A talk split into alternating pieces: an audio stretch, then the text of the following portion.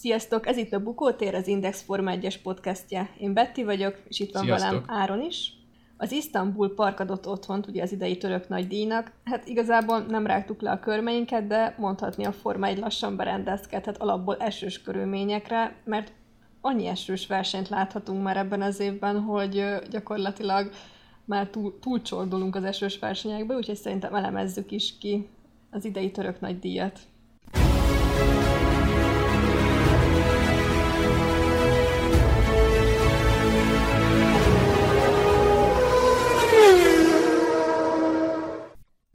Akkor szerintem áron kezdjünk is a szabad edzésekkel. Ugye most Hamilton kapott 10 rajthelyes büntetést, ugye motor elemcsere miatt, ugye csak a V6-os belség és a V6-os cserélték ki nála, és mondhatni most akkor Verstappennek állt a verseny.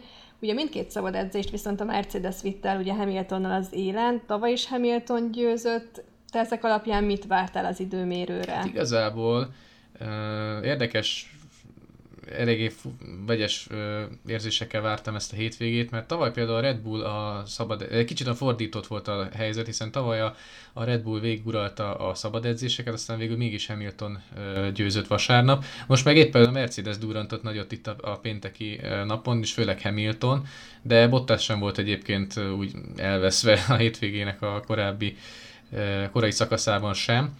És hát úgy nézett ki, hogy a Mercedes most megint talált valamit, tehát oda-vissza megy egyfolytában ez a, ez a pingpongozás, hogy most a Red Bull talált valamit, ugye emlékszünk Verstappennek, illetve Pereznek volt egy nagyon szép, azt hiszem talán öt futamos sorozat, amikor egyfolytában valamelyik Red Bull tudott nyerni, nyilván elsősorban Verstappen, akkor úgy nézett ki, hogy ez az előny ez, ez talán az egész évre ö, állandósulhat, aztán mégsem a Mercedes megint talált valamit, és most is azt lehetett érezni, hogy nyilván lehet, hogy a török pályának is a, a karakterisztikája éppen pont a németeknek a erényeit domborította ki, bár így, ahogy a Red Bullnak a kommunikációját hallom, ők is egy kicsikét megrökönyödtek a Mercedesnek a tempóján, hiszen azt mondták, hogy DRS nélkül is olyan rohadtul gyorsak az egyenesekbe, hogy az valami elképesztő.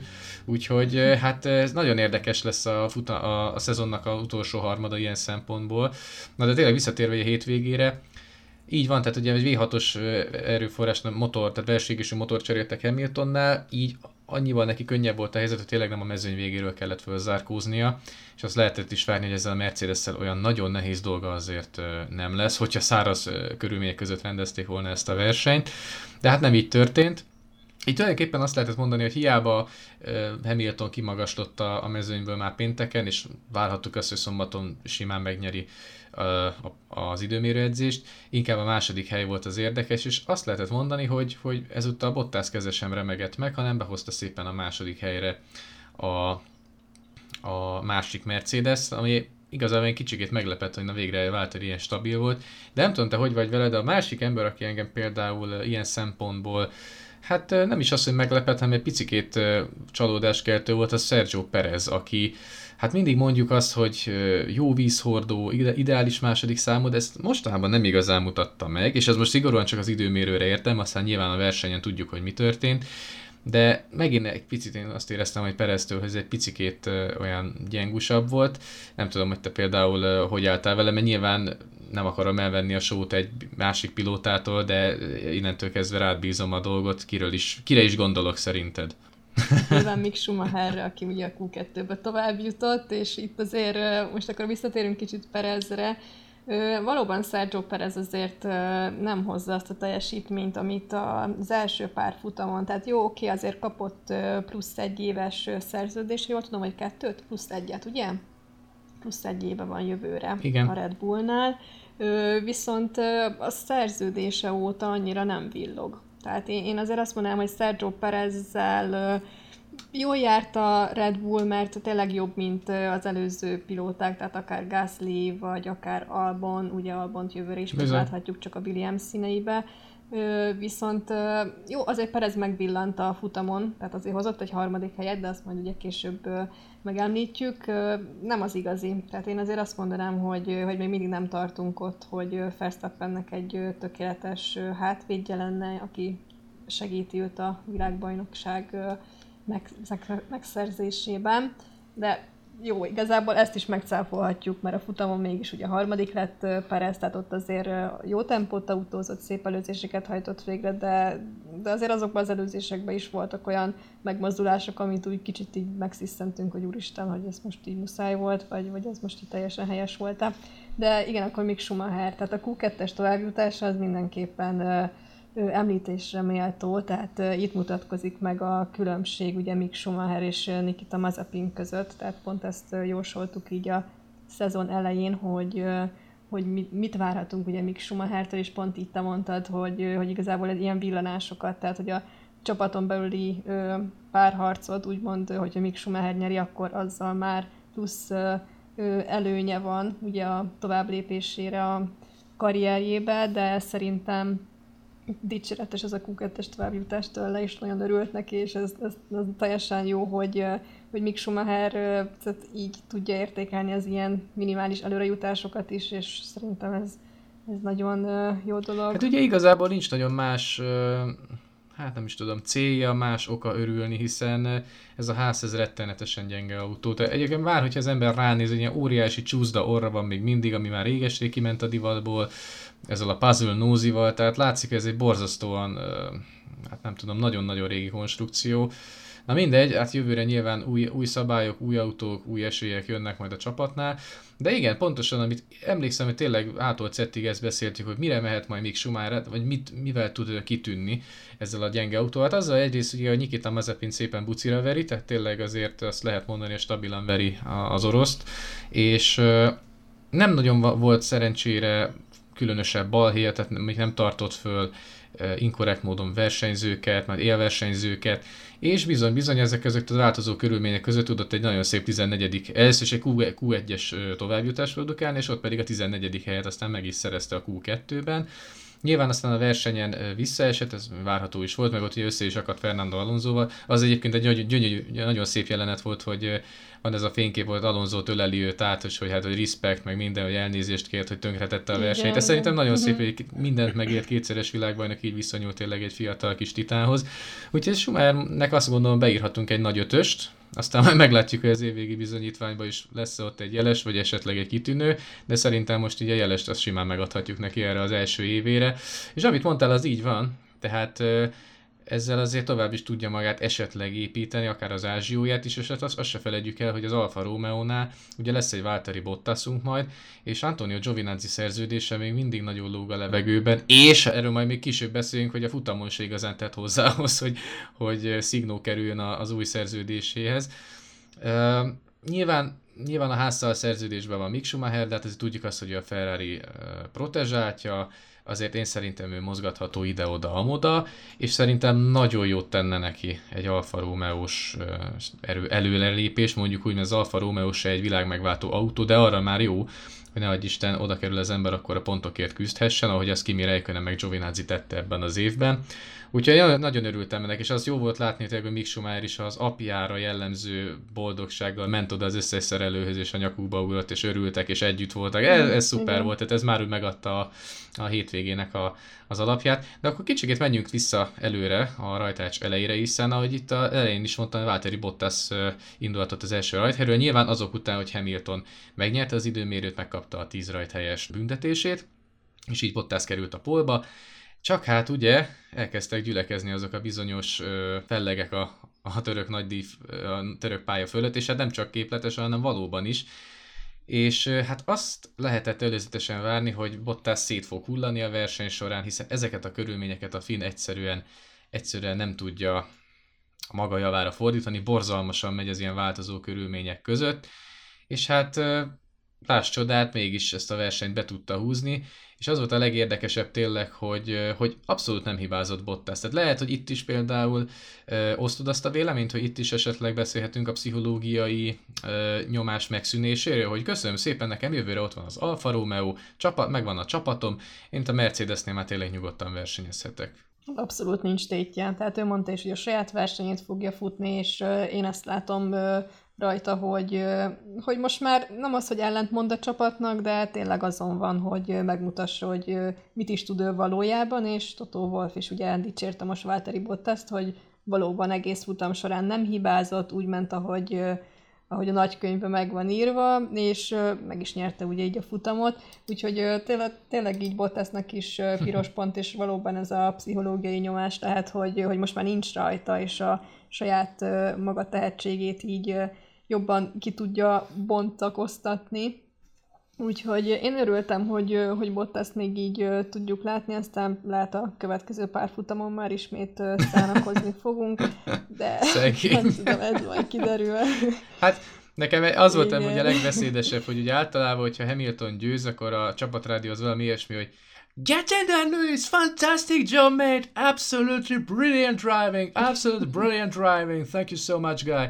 Valami ilyesmi. Bottasnál meg valami hasonló, hogy Good job, Valtteri. Thank you so much. Absolutely perfect weekend. Thank you. Tehát ilyen, úristen. szóval szegénykém ez a... De én rengeteg mém is született már. Egyébként is gonoszan megjegyeztem, hogy na, élvezd ki Valtteri, mert szerintem többször nem nagyon fogsz már pesgőzni az Alfa Romeo-val. Hát mondjuk én néznék a legnagyobbat, hogyha jövőre az Alfa Romeo előlépne egy ilyen nem, nem is tudom, Mercedes verő csapattá, de ettől az, az annyira azért nem félek, tehát most ne szaladjon senki se megtenni a téteket ezzel kapcsolatosan.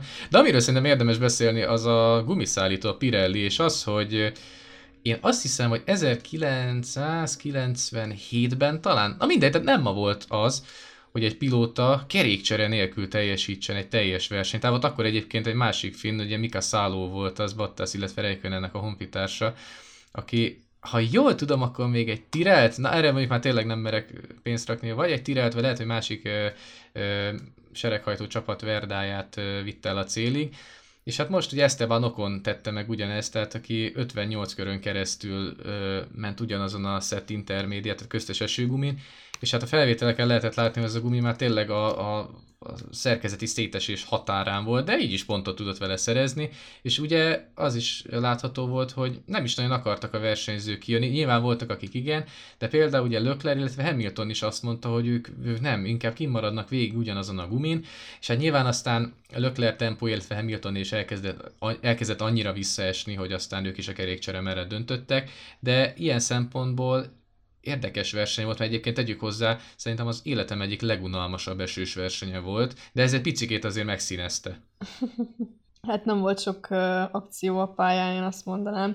És most az, hogy Hamiltonék nem feltétlenül hoztak jó taktikai döntést, tehát én, én azért nem mondanám azt, hogy hogy százszerzelékig biztos, hogy az a Pirelli nem bírta volna ugye Lance Estebanokon is végigment ezekkel a Pirellikkel, és láthattuk, hogy milyen állapotban voltak tényleg azok a gumik. A jobb, jobb belső az konkrétan már szét volt, tehát szétfoszlott konkrétan egy ilyen hatalmas nagy tájog. Olyan volt, mint egy ilyen hatalmas, ilyen, ilyen néztem, kifakadt hogy... vízszója, amikor az ember kezé mondjuk, hogy kiukasztja, és így ott marad. Ez brutális volt nagyon brutális volt, és tényleg az, hogy, hogy ez, ez a Pirelli még bírta. Tehát a Pirelli azért ebbe az évben okoz nekünk meglepetéseket, tényleg azokkal a gumi stratégiákkal is, amiket ők előírnak, azok se feltétlenül felelnek meg a valóságnak, és tényleg az, hogy, hogy az interekkel végig lehetett vinni az egész versenyt, tehát konkrétan slickekre kopott a gumi, és ez tűnt ideálisnak, én, én ezt is ilyen,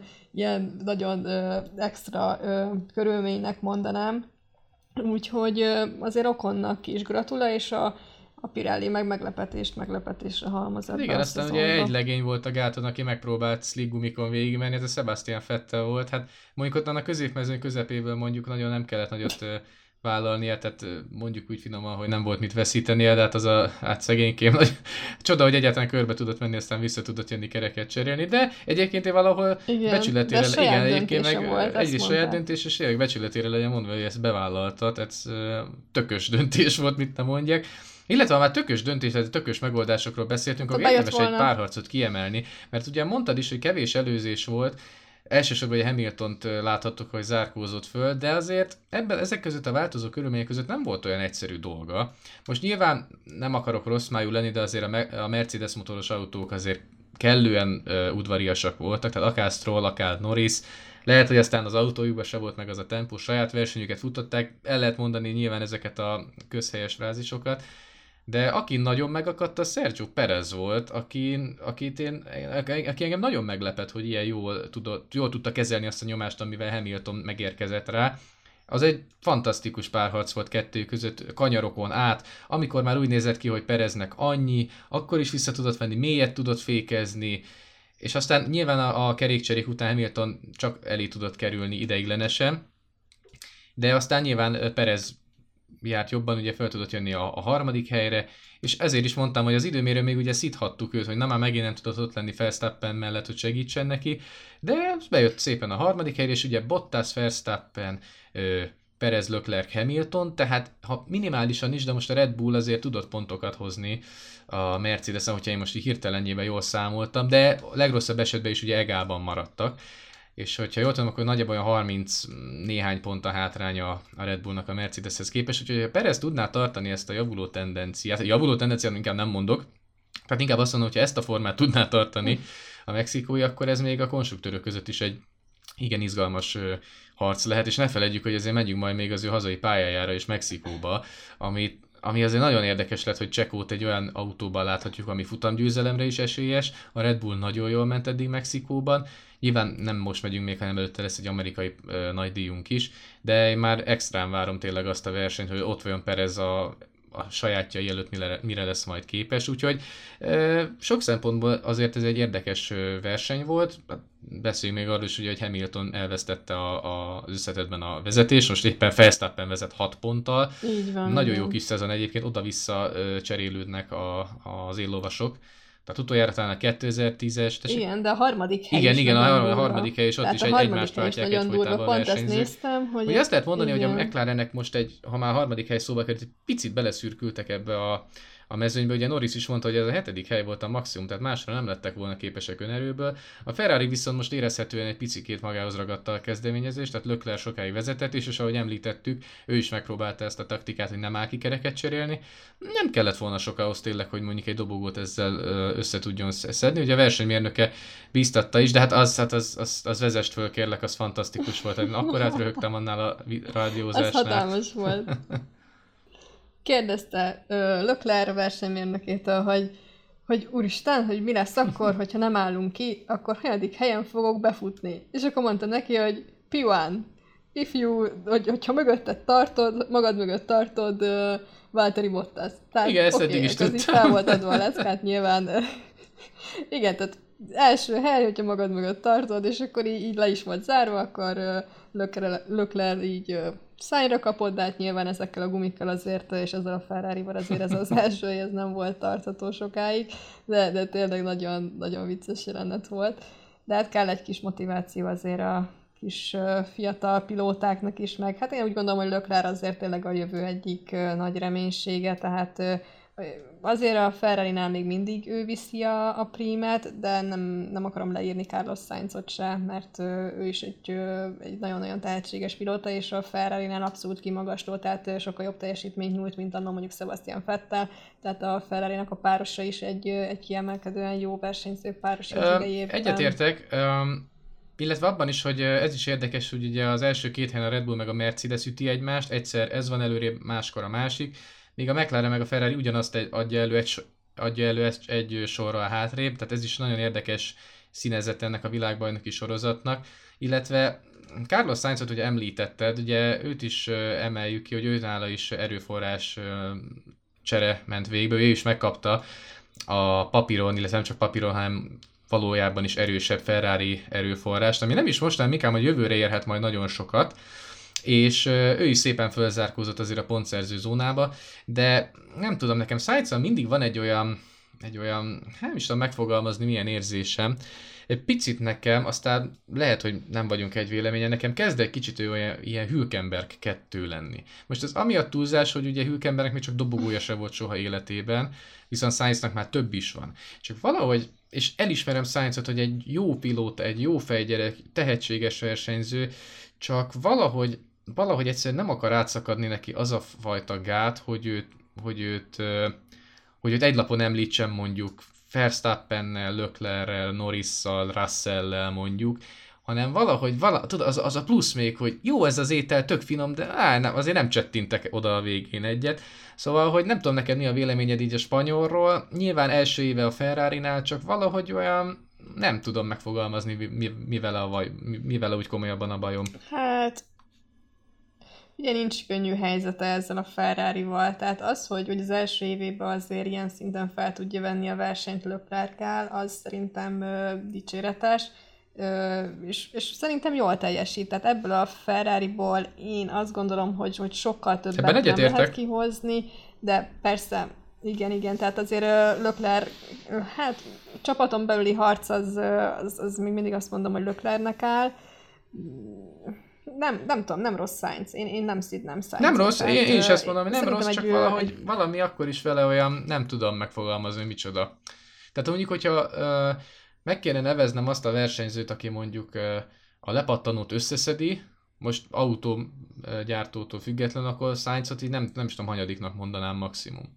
Hát ez érdekes. Mondjuk én nem tudom, én, én nem így látom. Szerintem Sainz azért mindig ott van, hogyha, hogyha éppen arról van szó, hogy egy dobogós helyezés, azért ott van a, a, a melegben. Ott van a tűz tehát közelébe? ugye A forróba, tehát aha, ott van, én azt mondom. Úgyhogy nem tudom, mondjuk nem értünk egyet, de, de hogy egy kicsit jobb lesz a Ferrari jövőre, esetleg. Akkor Jó, akkor erre majd térjünk vissza, hogyha tényleg a Ferrari mondjuk sorra nyeri mondjuk a versenyeket. Tudod mit? Azt mondod, sőt, most már Igen, meg tudom igen. talán fogalmazni, kicsit olyan, mint amilyen nagyon sokáig még Mark Webber volt, hogy hogy ott volt ugye Webber is a mezőnyben 2002-től kezdve egészen ugye 2013-ig, és élet első versenyét 2009-ben nyerte meg. Na most ugye hozzá lehet azt tenni, hogy Webber ugye Minardizott, Jaguarozott, Williams BMW-zett, tehát nagyon sokáig olyan autóban ült, ami eh, mondjuk úgy hozzá hát méltatlan volt, mert tényleg a mezőny egyik leg, legnagyobb tehetsége volt, csak valahogy uh-huh. folyton ilyen középszerű autóba kellett beülnie, illetve pont akkor ment még a Williams BMW-hez is, ami akkorra már úgy leszállóákba került, és sokáig volt ugye az ember hogy jó ez a gyerek, jó ez a gyerek, tehetséges, csak ne, valamiért mégse akar, és akkor végre nagy nehezen összejött 2009-ben egy futamgyőzelem, de úgy, hogy közben Fettel már közben agyonverte őt csapaton belül, de az ember akkor érezte, hogy jó van, most már, hogy Webber is megérkezett, és aztán 2010-ben majdnem világbajnok lett, és ő, ő is úgy oda került mondjuk a, hát mondjuk nem az első polcra, nem is a második, de mondjuk a harmadik polcra oda került ilyen David Coulthard ö, után, és mondjuk Felipe Massa és Rubens Barrichello elé. Tehát azért oda került így a jó versenyzők közé. Hmm. És Sainz meg egyelőre, hát lehet, hogy aztán tényleg ő az a csőre töltött puska, aki mondjuk majd 2022-ben vagy valamikor aztán letarol mindent. Legyen így, már meglátjuk igazából. Persze, hát ugye neki is a vérében van a Hát hát persze. versenyzés, tehát édesapja is ugye Dakar világbajnok, tehát nem is egyszeres, meg hát a Sainz még fiatal, tehát azért mindenki úgy emlegeti, hogy ő már így kezd így kiöregedni, 25-26 éves Carlos Sainz, és ez tényleg, tehát még... Nyilván 20-as éveiben van ő is abszolút, csak nagyon jönnek ezek a fiatal titánok, akik aztán tényleg nem kérdeznek, hanem majd berúgják az ajtót. ez a másik, igen. Viszont most a igen, igen, igazad Viszont a. Forma 1-es mezőny az most nem fogja berúgni az ajtót, hiszen jól megérdemelt pihenőt töltik ezen a, a következő hétvégén, és már csak két hét múlva Amerikában fognak ismét rendezvúzni a száguldó cirkusznak a tagjai, ahol ugye ismételten Red Bull vezetéssel érkezünk, hiszen Verstappen, ahogy már említettük, 6 ponttal átvette a vezetést a bajnokságban, mint a konstruktőrök között továbbra is a Mercedes vezet. Mm, mit lehet várni szerinted az Austini versenytől, hiszen azt tudjuk jó, hogy ez Hamiltonnak abszolút a vadászterülete, tehát rengetegszer nyert, már itt ha jól tudom, legalább ötször, kicsit olyan, mint Mark Marquez tényleg a MotoGP-sek között, hogy ez aztán tényleg az ő pályája, viszont a Red Bull is nagyon jó, nyilván most mondanak egy, egy minimális Mercedes előrelépést, mit tippelsz így az amerikai nagydíjra? Én Mercedes előnyt tippelek, és szerintem egy oda-vissza játék lesz. Most ismét tiszta lappal indulhat, mind Verstappen, mind Hamilton, legalábbis, hogyha nem jön közbe valamilyen kis büntetés, bármilyen Mhm. szabályszegésért, vagy ö, elemcseréért, ö, de én úgy gondolom, hogy, hogy ez Hamiltonnak fog ö, kedvezni ez a pálya, illetve az amerikai ö, környezet is, tehát abszolút ö, Hamilton ö, favorizálja az ilyen körülményeket, és az egész milliót, ami, ami ott van, és nem hiába nyert itt már ö, ötször, én úgy tudom, hogy amerikai nagy díjat már hatszor is nyert talán, csak ugye ezt nem, nem feltétlenül Austinban rendezték. Ö, igen, tehát én, én Hamilton előnyt várok, ö, aztán majd kiderül két hét múlva. Jó, van egyébként én is valami hasonlóra uh, jutottam, hogy szerintem ilyen szolid Mercedes-es előnyt láthatunk majd, és egyébként én úgy érzem, hogy Mexikóban fog megint fordulni majd ez a, ez a tendencia. Hát meglátjuk, reméljük, hogy akkor is velünk tartotok, majd ez volt tehát itt a Bukótéren az Egyformának a podcastje. Tegyé, tegyétek így, tegyetek majd így legközelebb, és hallgassatok minket. Legközelebb majd az amerikai nagy, nagy után jelentkezünk Bettivel, akkor is majd, ha tehetitek, akkor hallgassatok minket, addig is vigyázzatok magatokra, Szerbusztok!